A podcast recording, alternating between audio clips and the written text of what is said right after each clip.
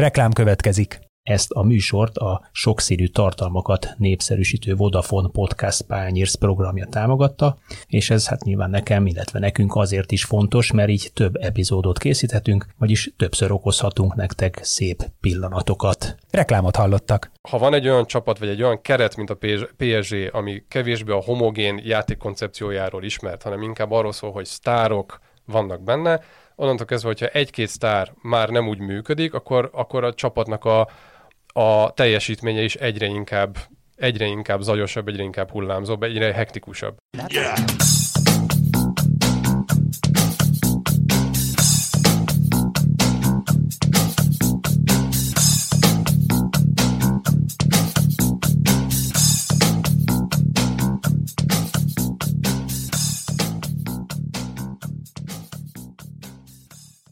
Sziasztok! Ez itt az Iszer, a 24.hu focis podcastja, és ezúttal két Sport24-es állandó szerzővel, Szabó Pittel és Szabó Krisztoffal ülünk itt, és arról fogunk beszélgetni, hogy vajon a vasárnap a Reims elleni bajnokin 3 hét után visszatérő Lionel Messi, milyen volt ez az első fél éve? Miért van az, hogy mi korábban a Barcelona érában, pontosan az ő egyetlen klubjában, a Barcelona érában közel 0,9-es, egész pontosan azt hiszem 0,87-es meccsenkénti gólátlagot hozott, most ez mondjuk 11 bajnokin egy gólban testesül meg, ami hát finoman fogalmazva is karcsú, Messihez képest pedig kifejezetten karcsú. Ti hogy látjátok Messinek ezt az elmúlt fél évét, és mit vártok a következő fél évtől, hiszen tulajdonképpen mondhatjuk, hogy a majom most ugrik a vízbe, mert most lesz majd február 15-én egy szolid PSG Real Madrid Bajnokok Ligája mérkőzés, és itt nem is az a kérdés, hogy a PSG megnyeri a bajnokságot vagy nem, hanem inkább az, hogy végre egyszer odaérnek-e. Üdv mindenkinek, és szerintem egyébként ezt a két dolgot itt külön is lehet választani, egyrészt a francia bajnokságot, meg a bajnokok ligáját, mert azt azért látjuk, hogy a PSG hiába nem sziporkázik úgy a bajnokságban sem, mint aztán itt a kereterőssége alapján lehetne várni, de nem érzik meg azt, hogy mondjuk Lionel Messi nem lövi folyamatosan a gólokat. Kicsit át is alakult neki ott a szerepköröd. Ha már csak a BL-t nézzük meg, ahol meg megint másfajta problémái vannak a Paris Saint-Germainnek, elsősorban labda nélkül, ott viszont Messi akár tudja hozni ezeket a úgynevezett ilyen clutch teljesítményeket, tud a döntő faktor lenni, nagy meccseken, lásd például a Manchester City elleni hazai csoportmérkőzés rögtön az első körben, ahol megszerezte az első PSG-s gólját. Szerintem ez a kettő dolog picit különbözik, hogy miért nem tud gólokat lőni Messi a bajnokságban, amiben nekem szerintem legalábbis nagyrészt a PEC játszik közre, ennyivel meg lehet magyarázni, és hogy a BL-ben annak ellenére, hogy ott azért jönnek a gólok, jönnek a gólpasszok, miért nem látszik egyáltalán meggyőzőnek, vagy akár végső győzelemre esélyes a PSG még Messivel, Neymarral és Mbappéval is a csapatban. Én egy kicsit általánosabb oldalról fognám ezt meg. Tehát, ha ezt úgy közelítjük meg ezt a kérdést, hogy azt mondjuk, hogy szükség volt-e Lionel Messire a PSG oldaláról, akkor valahogy szeptemberben nem tudtam azt mondani, hogy igen, végül is ez az ember volt az utolsó égkő ebben az építményben. És az, hogy most Messi Párizsban játszik, az alapvetően három dolognak az együtt állásából fakad. Az egyik, az ugye a Barcelonának a ki nem kényszerített hibája, hogy sikerült annyira eladósodniuk, hogy egész egyszerűen nem bírták el ugye Messinek a szerződését. A másik az pedig pont az, hogy a piaci körülmények is ugye közrejátszottak, hogy lényegében onnantól kezdve, hogyha lehetett tudni azt, hogy Messi valahova eligazol, akkor kettő klub jöhet számításba. Ez vagy a Manchester City lesz, vagy a Paris Saint-Germain. A Manchester City ugye nem sokkal előtte investált ugye Jack Grealishbe, lehetett tudni azt, hogy ez nekik azért már elég nagy összeg, bértáblázattal is azért kellett alaposan játszaniuk. És hát ugye a harmadik része pedig az, hogy Katarban pedig elfogyott a türelem. Tehát mégiscsak van egy olyan tulajdonos, aki a projektjének a 11. évében jár, és azért 2015-ben mondjuk kiesni egy bajnokok ligájából az nem ugyanaz, mint mondjuk 2019-ben, és nagyon szeretnének eredményeket elérni, nyilván ennek megvannak a maga okai, most ennek a geopolitikai vonatkozásaiban nem menjünk bele szerintem, meg nem kell a sportswashingnek a definícióját taglalni, de a dolog lényeg az, hogy ennek az évnek a végén, 2022 végén Katarban játszanak világbajnokságot. ide a rozsdás bököt, hogy ha Paris Saint-Germain megnyeri a Bajnokok Ligáját, akkor azt a serleget azt külön pavilonban fogják kiállítani. PSG-mezes hosteszek és mindenféle nagykövetek, tehát hogy volt egy ilyesmi igyekezet, amire utalt ez a hatalmas bevásárlás, amit ugye nyáron eszközöltek, és aminek ugye az egyik része lett az, hogy Lionel Messit is begyűjtötték, és közben meg betették egy olyan csapatba, ahol nem feltétlenül volt egy Messi alakú lyuk. És szerintem az, hogy értékeljük az ő teljesítményét, azt szerintem egy kicsit ebből is fakad, hogy mennyire volt szükség annak a csapatnak Lionel Messire. Pitt, ebből a témából írtál a Sport24-re egy elemzést, aminek a felülete nyilván nem engedi meg azt, hogy minden beleférjen. De azt a megállapítást tetted, vagy az a konklúziója, hogy Messinek lényegében átalakult a játéka a PSG-ben, és tulajdonképpen nem olyan rossz ő, mint ahogy ezt a bajnoki mutatói alapján gondoljuk.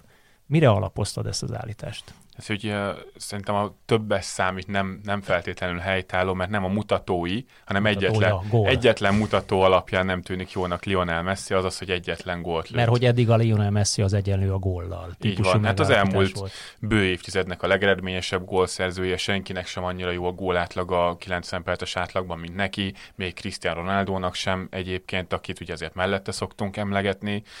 A Paris Saint-Germainben most nagyjából 10 meccsnyi játékidőt, tisztán lejátszott percet tudhat magáénak, és ez alatt van neki ez az egy gólja. Olyan nagy különbség a korábbiakhoz képest, hogy Lionel Messi egyrészt kevesebbet kerül lövőhelyzetbe, utoljára még 22 éves korában történt meg az vele, hogy ennyire kevés próbálkozása volt mérkőzésenként, mint most a Paris Saint-Germainben. Ez persze nem jelenti azt, hogy akkor ne próbálkozna, mert ugye magához képest. Az egész francia bajnokságban így is ő az, aki legtöbbet próbálkozik mérkőzésenként lövésekkel. Viszont ami nagyon sokat változott, az az, hogy ezt az úgynevezett XG modellt, ami ugye a helyzetek minőségét jelzi, hogy az adott szituációban egy átlagos topligás játékos mennyi eséllyel szerezhet gólt. Most ezt a modellt Lionel Messi az egész pályafutása során túl teljesítette, hogyha azt nézzük, akkor 75 góllal az utóbbi 12 évben. Ez egészen brutális felülteljesítés. Most ebben a nagyon minimális mintán, tehát nincs 10 meccsnél játszott játékideje Messinek a francia bajnokságban, van egy PEC szériája. És ez azért fontos szerintem kiemelni, hogy ez most már nem tűnik egy ilyen egyedülálló esetnek nála. Nem tudom, hogy ki emlékszik még az előző szezonra, azért már nagyon régen volt, meg nagyon sok minden történt, de akkor még a Barcelona mezében Lionel Messinek november végére, november elejére pontosan egy darab akcióból lőtt gólja volt, és hasonló módon alul teljesítette azt az XG modellt, amit az maximálisan felül tudott lőni minden egyes szezonjában. Mi lett annak a szezonnak a vége? Lionel Messi gólkirály lett a spanyol bajnokságban, és elkezdtek neki jönni a gólok, és ezt a modellt megint csak túl teljesítette egy sokkal nagyobb mintán. Tehát, hogyha ebből indulunk ki, hogyha Messi emiatt csalódást keltő, mert nem lő elég gólt, akkor nézzük meg azt, hogy mi lesz, amikor már 20 meccsnél játszott perce van, vagy neki lesz egyáltalán 20 meccsnél játszott perce? Mert amire az elején célozgattam, hogy a Paris Saint-Germainnek igazából nincs szüksége arra, hogy Lionel Messi teljesen csúcsra járassa a francia bajnokságban. Gyakorlatilag majdhogy nem több játékperce van az argentin válogatottban a 2021-es naptári évnek a második felében, mint volt neki a Paris Saint-Germainben. Egyrészt sérülések miatt, ugye későn is érkezett a csapathoz, a beilleszkedése is lassabb volt, de egyszerűen nem érezték meg. A másik meg az, amit Krisz is mondott, hogy teljesen más szerepkörre kényszerül, és ez pontosan abból fakad, mert a Paris Saint-Germain nem tud annyira agresszívan fellépni, labda nélkül sem a mérkőzésein, Messinek eleve a kaputól sokkal távolabb kell fölvenni a labdát, és neki kell egyáltalán mondjuk eljutatni azt Mbappéhoz, és nem neki kell befejezni ezeket az akciókat, vagy éppen nem neki kell, hanem hogy nem rájön neki ezek az akciók a kapu előtt.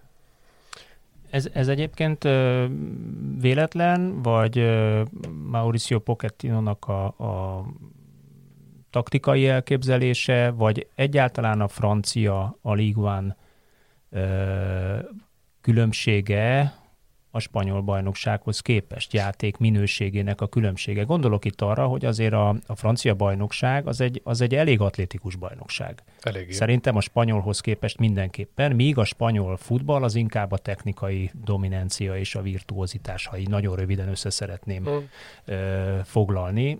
Bólogatsz. De kicsi sztereotíp, de egyébként leírja a lényeget. Oké. De mégis ugye a francia az meg ugye a sok színesbőrű játékos, kifejezetten atlétikus, úgy ahogy általában az egész francia sport, hogy egy párhuzamot hozzak, aki látta most a kézilabdában a francia válogatottat játszani, egészen döbbenetes fizikális képességeket mutatnak a srácok, tehát 2 méteres óriások olyan tempóban szaladgálnak, és olyan ritmusváltások, irányváltásokat mutatnak be, amit például a magyar 2 méteres játékosok lenyűgözve néznek távolról, és meg se tudnak mozdulni mellettük. Egy kicsit szerintem mindegyik dolog közrejátszik abból, amit te is mondtál, meg szerintem itt ér össze az, amit Pitt is mondott, meg amire az előbb utaltam, ahogyan felvezettem, hogy Pochettino, amikor belevágott ebbe a szezonba, akkor egy kicsit megvakarta a fejét, és azt gondolta, hogy akkor most minek nevezzelek Lionel Messi, és akkor hogy hova illeszük ezt az egészet. Mármint, hogy kapta lényegében ajándékba. Lényegében kapta. Nem igen. Kérte, kapta. Így van, és hogy nyilván furcsa arról beszélni, hogy kinek ne lenne szüksége Lionel Messire, de hogy azért mégiscsak egy olyan Paris Saint-Germainről beszélünk, ahol nagyjából kialakult az, hogy egy 4-3-3-as felállási formában szoktak játszani. Gyengébb csapatok ellen ez inkább ilyen 4-2-3-1, ahol be lehet áldozni egy középpályást.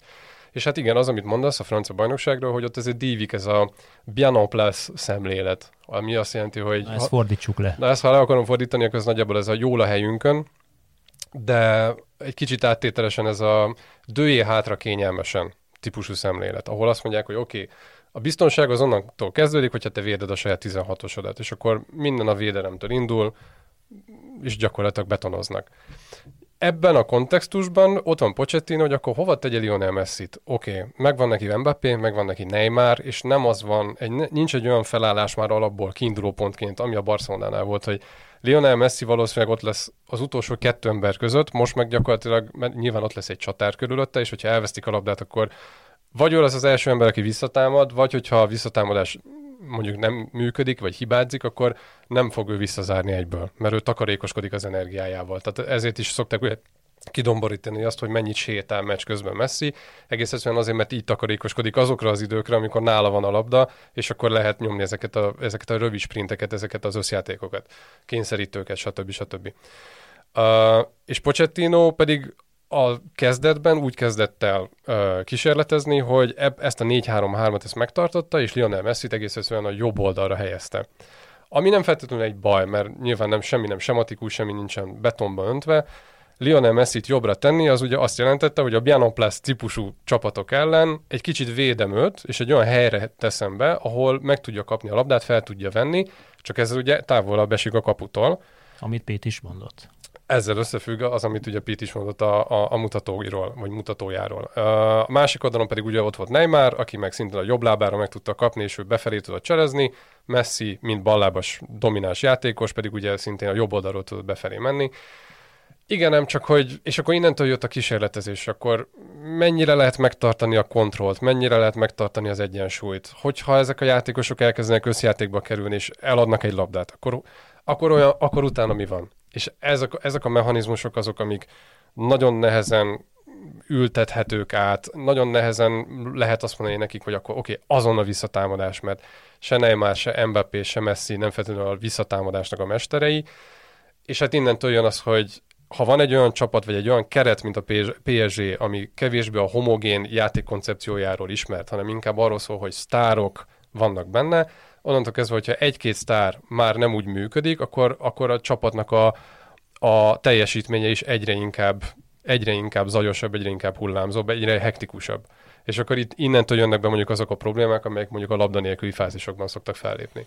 Én szerintem egy dolgot érdemes tisztázni, és talán ez az egyik legfontosabb dolog, az, amit Krisz zárt, hogy az a súrlódási pont a Paris Saint-Germain játékos összetétele és Mauricio Pochettino edzői felfogása között, ami valamilyen közvetett módon azért szerepet játszik abban is, hogy Lionel Messi miért lett erre a szezonra egy gyakorlatilag nagyon gólerős támadóból egy majdhogy nem mélységirányító mérkőzések bizonyos szakaszában, ugye egyébként labdaérintések számában Messi nem esett vissza például az előző szezonhoz képest, így nagyjából 2-vel kevesebb labdaérintése van, ez elhanyagolható egy teljes mérkőzésen, viszont ez a hiány, ez a 16-oson belül és a támadó harmadban jelentkezik, és hol ér többet labdába Messi, ezt kompenzálva a pálya középső harmadában és a saját védő harmadában, ahol nagyon gyakran neki kell fölvennie a labdát, és neki kell előre juttatnia, amiben egyébként nagyon jó. És itt jön ki az, hogy bár nem lő gólokat, nem lehet azt mondani, hogy haszontalan Messi, mert a támadó harmadba juttatott labdákban egészen kiemelkedő, egész Európában azon játékosok között, akik legalább 5 meccset lejátszottak átlagban, neki van a legtöbb progresszív passza, ami legalább 9 méterre erőre juttatja a labdát az utolsó, a saját védőharmad 40%-át nem számítva. Ez brutálisan jól néz ki. Messi a játék minden elemében még mindig kiemelkedő. De itt tényleg az a kérdés, hogy de neki miért ezt kell játszani, miért vesszük ki azt az elemet a játékába, hogy minél többször oda kerüljön a kapu elé, és aztán nagy mintán pedig elkezdjen gólokat is lőni. És itt jön a képbe szerintem Pochettino, akinek a kezenyoma negatív értelemben azért már látszódott a Paris Saint-Germainen Messi érkezése előtt is. Egy kevesebb helyzetet dolgoznak ki, mint Thomas Tuchel alatt, mert a német edző azért a pozíciós játék fázisaira sokkal nagyobb hangsúlyt tudott fektetni, sokkal kidolgozottabb mintáik voltak. Míg Mauricio Pochettino a Bielsa iskolát picit tovább gondolva elsősorban letámadásra próbált építeni minden csapatánál. Van is szerintem egy ilyen félreértés, hogy a Premier League-ben Jürgen Klopp hozta meg ezt a németes letámadásra, visszatámadásra építő futballt. Egyébként nem, mert ez Mauricio Pochettino volt, amikor leült a Southampton kispadjára.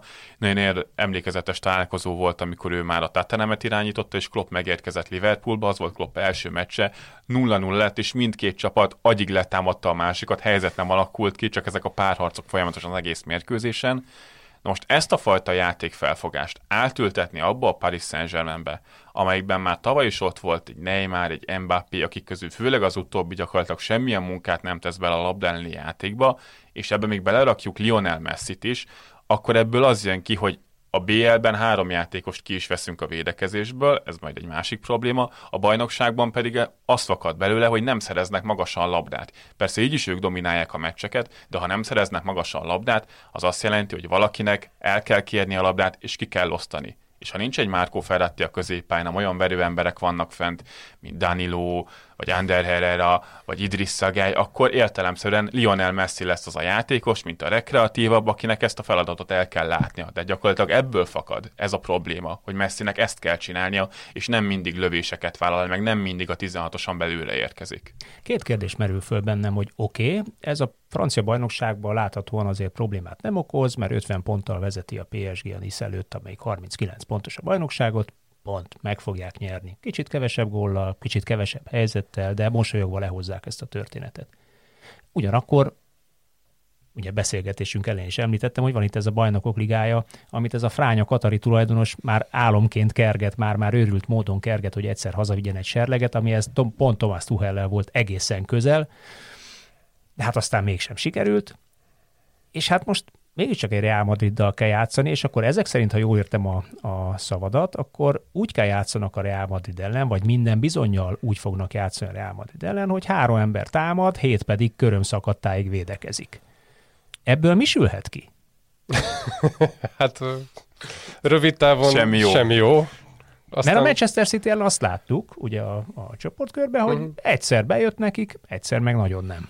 Hát ez a 4+3, amit mondasz, ezt szokták hívni ugye ilyen focis terminológiával broken teamnek, ahol gyakorlatilag ketté esik a csapat, vagy ketté törik a csapat, mert broken, ahol egész egyértelműen elválasztódik a 2 csapat rész, ahol a támadók fent ragadnak, nem vesznek részt a védekezésben, és a maradék 7 ember pedig ezt próbálja kompenzálni azzal, hogy tolódik, területet zár, rengeteget fut, és aztán valahogy visszaszerzi. De végül is nem olyan nagy tévedés ez, mert erre a maradék 3-ra meg minimum 4 ember marad hátul, tehát a létszámfölényes helyzet ugyanúgy kialakul a PSG védekező harmadában a PSG javára, hiszen kötve hiszem, hogy azért olyan nagyon bátran föltologatnák, vagy bizonyos csapatokat leszámítva olyan nagyon bátran föltologatnák a védekezést.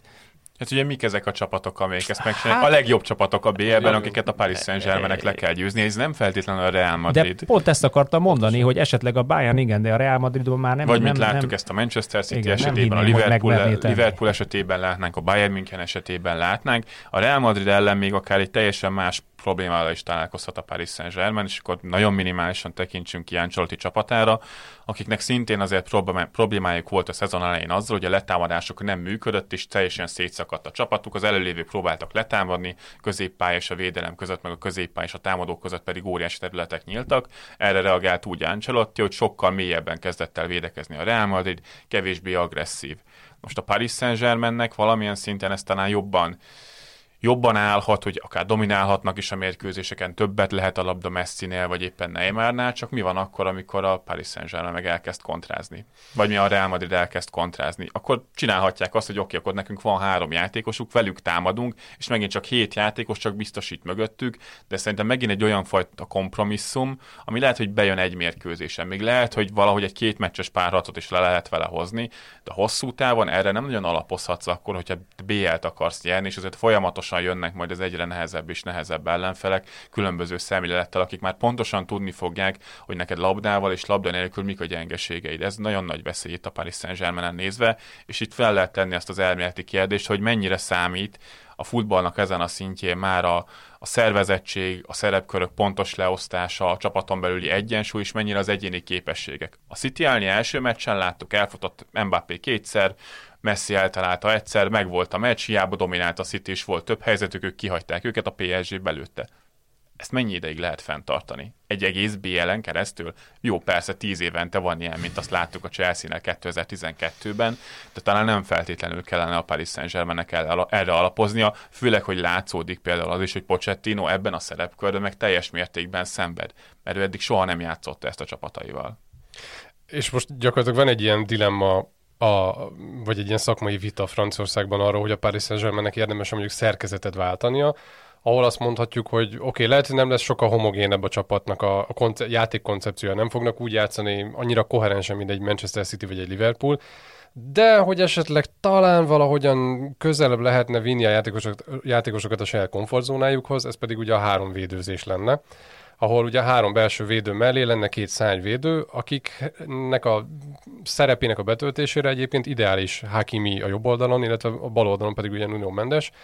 Tehát mind a kettő egy támadó szellemű, a folyosóját jól bejátszó, viszonylag ezekre a feladatokra alkalmas játékos, miközben mondjuk egy 3-5-2-ben, vagy egy 5-2-3-ban, a 3 első támadónál azt tudod mondani, hogy oké, közelebb hozom egymáshoz, mert nyilván tudod azt, hogy ha Messi, Neymar és Mbappé egymáshoz közelebb játszik, akkor ott valami mindig történik, akkor kombinálnak, akkor sarokpassz, akkor körömpassz, akkor valamilyen összjáték ki fog alakulni, és aztán nyilván kijön az egyéni tehetség.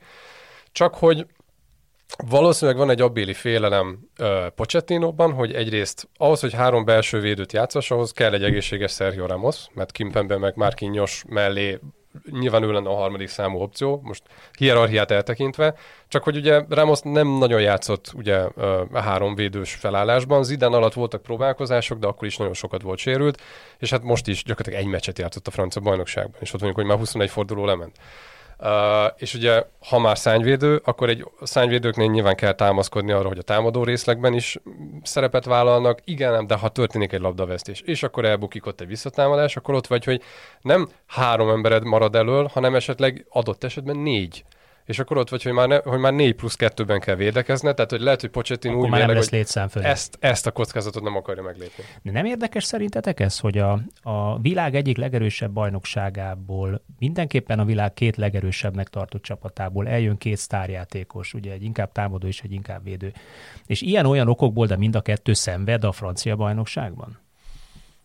Szerintem ez nem derült ki egyértelműen Ramosnál nem igen, mert azért mondtam, hogy ilyen olyan továbbra sem látom, hogy szenvedne, egyszerűen más a szerepköre, és ez leginkább szerintem itt a médiában, meg a szurkolók részéről csapódik le rosszul, mert csak azt látják, mást hogy várnak. Nem lő gólokat az a játékos, akitől azt szokták meg, hogy lője a gólokat, és lehet, hogy ez akár egy ilyen Pochettino, meg a Paris Saint-Germain is túlmutató trend lehet Lionel Messi esetében, mert hát mit tette őt egyébként a világ legjobb játékosává az elmúlt mondjuk másfél évtizedben, az, hogy mindenféle szerepkörben kiemelkedőt tud nyújtani, oké, rengeteg gólt lő, de hát mennyi gólpaszt ad mellé, mennyi sikeres cselt tud megcsinálni, tud középen játszani, tud szélről indulni, tud középcsatárként visszalépni, bármit rábízol, azt ő meg tudja csinálni megbízható szinten, sőt, a világon, hogyha Messit a világ legjobb irányítójával hasonlítod össze, akkor Messi lesz a jobb, hogyha a világ legjobb szélsőjével hasonlítod össze, Messi lesz a legjobb, hogyha a legjobb csatáraival, Messi lesz a legjobb.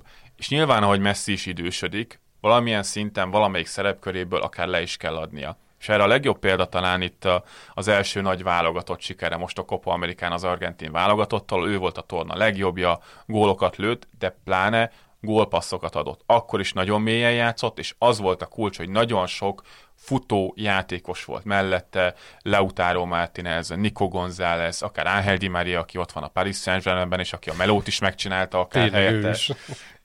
Tehát ott ez volt a kulcs. Hogyha megnézzük a Paris Saint-Germain, például hiába játszik Messi mélyen, valójában egyetlen olyan játékos van, akit ezzel a labdával, mondjuk egy BL meccsen keresni tud, az pedig Kylian Mbappé. És itt folyamatosan keresi és csinálja a beindulásokat, Messi nagyon vertikálisan játszik az ő irányába, de ez a környezet sem feltétlenül biztosítja azt Messi számára, hogy a legjobbját tudja nyújtani. Egyénileg persze jók a számai, de körülött a csapat szerkezete nem biztos, hogy teljesen biztosítja azt, hogy ezzel sikeres legyen csapatszinten maga az együttes. Ez Pochettino problémája, vagy pedig a keretösszetétel problémája? Mert az imént említett Ángel Di María mondjuk olyan túlzottan sokat nem dobja be. Hát mert abban már túl sok lenne a kockázat, így Neymar, Mbappé és Messi mellett. Na jó, de valamelyik helyére, és valamelyiket meg nem cserél le ezek szerint, mert ugye nem lehet lecserélni? Ezt szerintem, egyrészt ez egy politikai döntés, hogy onnantól kezdve, hogyha mind a három játékosod egészséges, akkor nem fogja meglépni azt, hogy az egyiket padoztatja, vagy legalábbis húzamosabb ideig. Tehát ezt lehet ideig, óráig azt mondani, hogy jó, nem tudom, vigyázunk a térdedre, vagy még fitness szinted még nincsen ott, akkor még épp felépítünk, de hogy ha mind három egészséges, akkor mind a három ott lesz a kezdőben. Na jó, de minthogyha én nagy tisztelő vagyok Neymarnak, de minthogyha Ángel Di María egy kicsikét hasznosabb lenne bizonyos szituációkban, sőt, bizonyos meccseken kifejezetten hasznosabb tud lenni, mint a saját magára rátekeredő Neymar. Ezzel egyetértek, csak onnantól kezdve van egy öltözői egyensúly, van egy státusz kérdés, amit meg Pochettino így van. Akkor ez meg, Pochettino előre... problémája mégiscsak. Ez az meg egyik tudja része. Oldani, vagy nem tudja megoldani. Ez egy vezetői probléma, és szerintem a Paris Saint-Germain innen is meg lehet ezt közelíteni, hogyha csak két példát akarunk venni, a két az elmúlt évtizedben gazdaggá és sikeressé váló klubot, a Manchester Cityt és a Paris Saint-Germain, akkor két nagyon erősen eltérő megközelítést látunk, főleg az utóbbi években. A Manchester City-nél gyakorlatilag éveken keresztül arra készültek, hogy nekik majd Pep Guardiola lesz az edzőjük, elhozták a komplett barcelonai vezetést abból az időszakból, amikor ő ott dolgozott, Csiki Begiristánékkal együtt, és az ő imidzsére építették fel a klubot, az alapján menedzselték a csapatot. A Paris Saint-Germainnél az elmúlt évtizedben egyszer sem lehetett látni ennyire koherens építkezést. Pochettino is hogy került ide, Thomas Tuchel sikeres volt, majd összeveszett Leonardoval, a sportigazgatóval, és mennie kellett, miközben az eredmények is kezdtek visszaesni.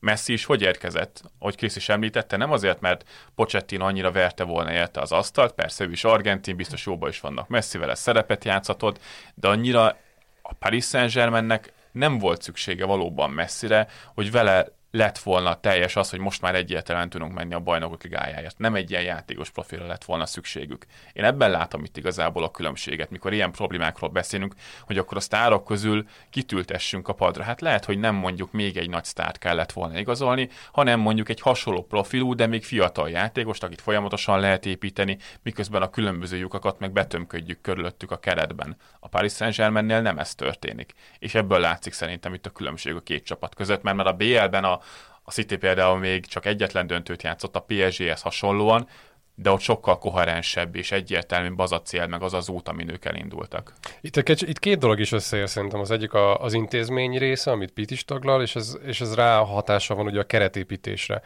És keretileg pedig ez a PSG úgy néz ki, hogy ha a középpályát kell végig mustrálni, akkor tudod azt, hogy azok a fajta emberek, akik ezeket a beindulásokat megtennék, amikre Pitt is utalt korábban, azok nincsenek meg ehhez a típusú játékhoz, ahol azt mondanád, hogy egy ilyen nagyon magas intenzitású, nagyon sok elmozgásos játékot próbálsz meg lefektetni. Ander Herrera és Idrissa Gueye van, egyik sem az, aki mondjuk fellépés az ellenfél védelme, meg középpályája közé befurakodja magát, mint egy Bernardo Silva vagy egy De Bruyne.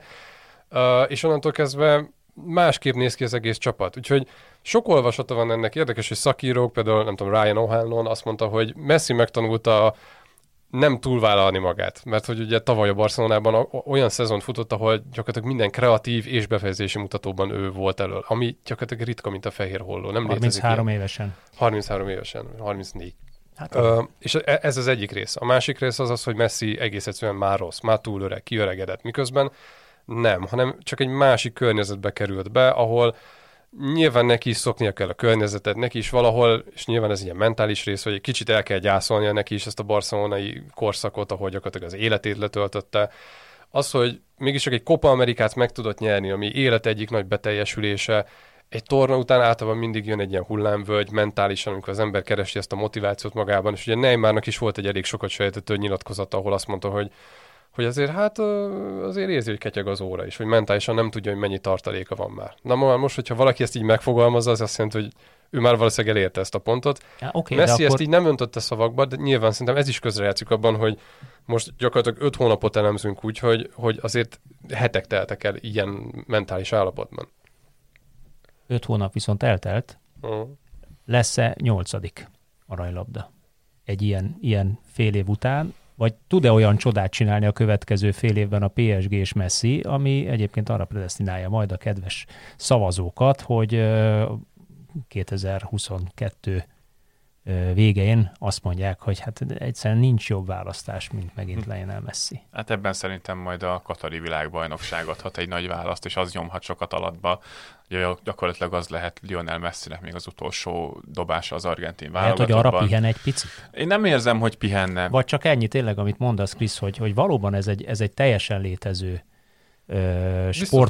sportolói szakzsargon vagy sportpszichológiai észrevétel, hogy egy nagy torna után, pláne nagy torna győzelme után van egy üresség. Ezt magam is meg tudom, mint egykori sportoló, hogy amikor van egy nagy teljesítmény, utána üresség van az emberben, és az akár hetekig is eltarthat. Az elmúlt évtizedben nem volt még egy olyan szezon sem, ahol Lionel Messi a szezonnak az első felében ennyire keveset lett volna a pályán. Most ennek az okait lehet keresgélni, de amikor a teljesítményét próbáljuk megítélni, akkor megint csak arról van szó, hogy valamilyen trendeket látunk, de még mindig csak kicsi mintáról van szó. Hogyha az a kérdés, hogy Lionel Messi mondjuk gólkirály lesz a ligönben, akkor lehet, hogy így szezon elteltével ez már túlzás, de hogy nem lesz 2, 3, meg 5 gólos szezonja, hanem 10 fölött fog végezni mondjuk a szezon végére. Ez így az eddigi minták alapján szerintem eléggé várható, meg ha azt nézzük, hogy milyen ütemben kerül még úgy is helyzetben, hogy a korábbiakhoz képest a csapatjáték miatt erre keveset van lehetősége. A BL az meg megint egy más tészta, ott csapatszinten is kell extrát hozni. Végig tárgyaltuk, hogy a PSG-ben ez nem feltétlenül ott. És igen, hogyha aranylabdáról beszélünk, akkor a világbajnokság. Ezt látjuk, hogy az argentin válogatott a Copa Amerikán abszolút fel volt építve Messi köré. Ezt meg lehet ismételni a VB-n, az nyilván egy másik kérdés, de azt szerintem nagyon nagy szerepet fog játszani. Hogyha a PSG-s teljesítménye alapján kellene azt mondani, hogy Messi megkaphatja az újabb aranylabdáját, akkor én jelenleg azt mondanám, hogy nem, egyszerűen azért, mert azért nincsen annyi... Ott is egy BL. Nincsen annyira szem előtt a BL-ben, pedig borzasztó sok problémával küszködik szerintem ez a Paris Saint-Germain jelenleg. Ez a nincsen annyira szem előtt fölvet bennem egy másik szálat, vagy kérdést, vagy területet, ahol ezt a Messi kérdést meg tudjuk vizsgálni. Vajon a PSG-nek ez a Messi business üzleti szempontból mennyire volt sikeres? Hiszen a Barcelona azt láttuk, hogy a Barcelona neve egybefort Messivel, vagy Messi neve egybefort a Barcelonával, és tulajdonképpen a gránátvörös-kék Messi eladott Messi mezekből szerintem hát az egész földet föl lehetne lassan öltöztetni itt az elmúlt 10 évben. Vajon a PSG-nél hogyan néz ez ki? Mert hogy ha csak egyetlen egy kis vetületét szeretném megmutatni, én rákeresgéltem itt a Messi cikkekre a magyar médiában, ami direkt Messivel foglalkozik, és ordas nagy különbség van az elmúlt fél év Messi cikkeinek a száma, meg az előző fél évek vagy évek Messi cikkeinek a számával. Ez nyilván annak is köszönhető, hogy a francia bajnokság kevésbé van fókuszban, mint a spanyol bajnokság, de azért a Messi mégiscsak Messi, és annyi témát ad, most is erről beszélgetünk, a formája, a gólmennyisége, az átigazolása, a beilleszkedése, a lakásvásárlásról, ez minden, és mégis jelentősen kevesebb. Szóval üzletileg ez hogy jön be? Vagy egyáltalán van értelme üzleti indokról beszélni egy Messi átigazolásnál, PSG-nél? Leszámítva, amit mondtál, hogy a Barcelona kényszere, üzleti kényszere hozta. Hát ha már ugye úgy vezetett fel, hogy Sport24-nek is szoktunk írni, én erről írtam egy cikket, hogy a francia labdarúgás mennyit profitál abból, hogy ugye Messi megérkezett, és nagyjából, tehát nagyon minimálisan. Ami részben azért van, mert ugye egy akkora brand, amit képvisel Messi, az nyilván növelni az attrakcióját, vagy az attraktivitását ugye a francia bajnokságnak, emiatt busásabb televíziós díleket lehetne kötni, csak hogy Franciaországban most kötötték meg ezeket a televíziós szerződéseket, tehát mire lejár, addigra Messi 37 vagy 38 éves lesz, tehát hogy mire egyáltalán fordul a következő ciklus, mert nem is biztos, hogy ott lesz, ami nyilván nem fogja felértékelni ezt a szerződést. Covid időszak van, ugye nem tudni azt, hogy most hosszú távon hogyan lehet tervezni a stadionokból látogatókkal, és hát a kereskedelmi megállapodások pedig azért eléggé ki voltak építve ugye a Paris Saint-Germain körül, az Oredútól kezdve egészen a Niván nát a különböző ilyen katari érdekeltségű cégcsoportok, meg médiaholdingok között így ezeket így összekötötték, és aztán hirtelen mindenki meg ilyen szponzorként, hogy házaljon a PSG-nél, hogy akkor mi szeretnénk még egy ilyen messzfelületet. Ezt sem feltűnő hozza be. Az meg szerintem már egy ilyen rég leépített vita, hogy a mezőadásból behozza az árát, a vételárát.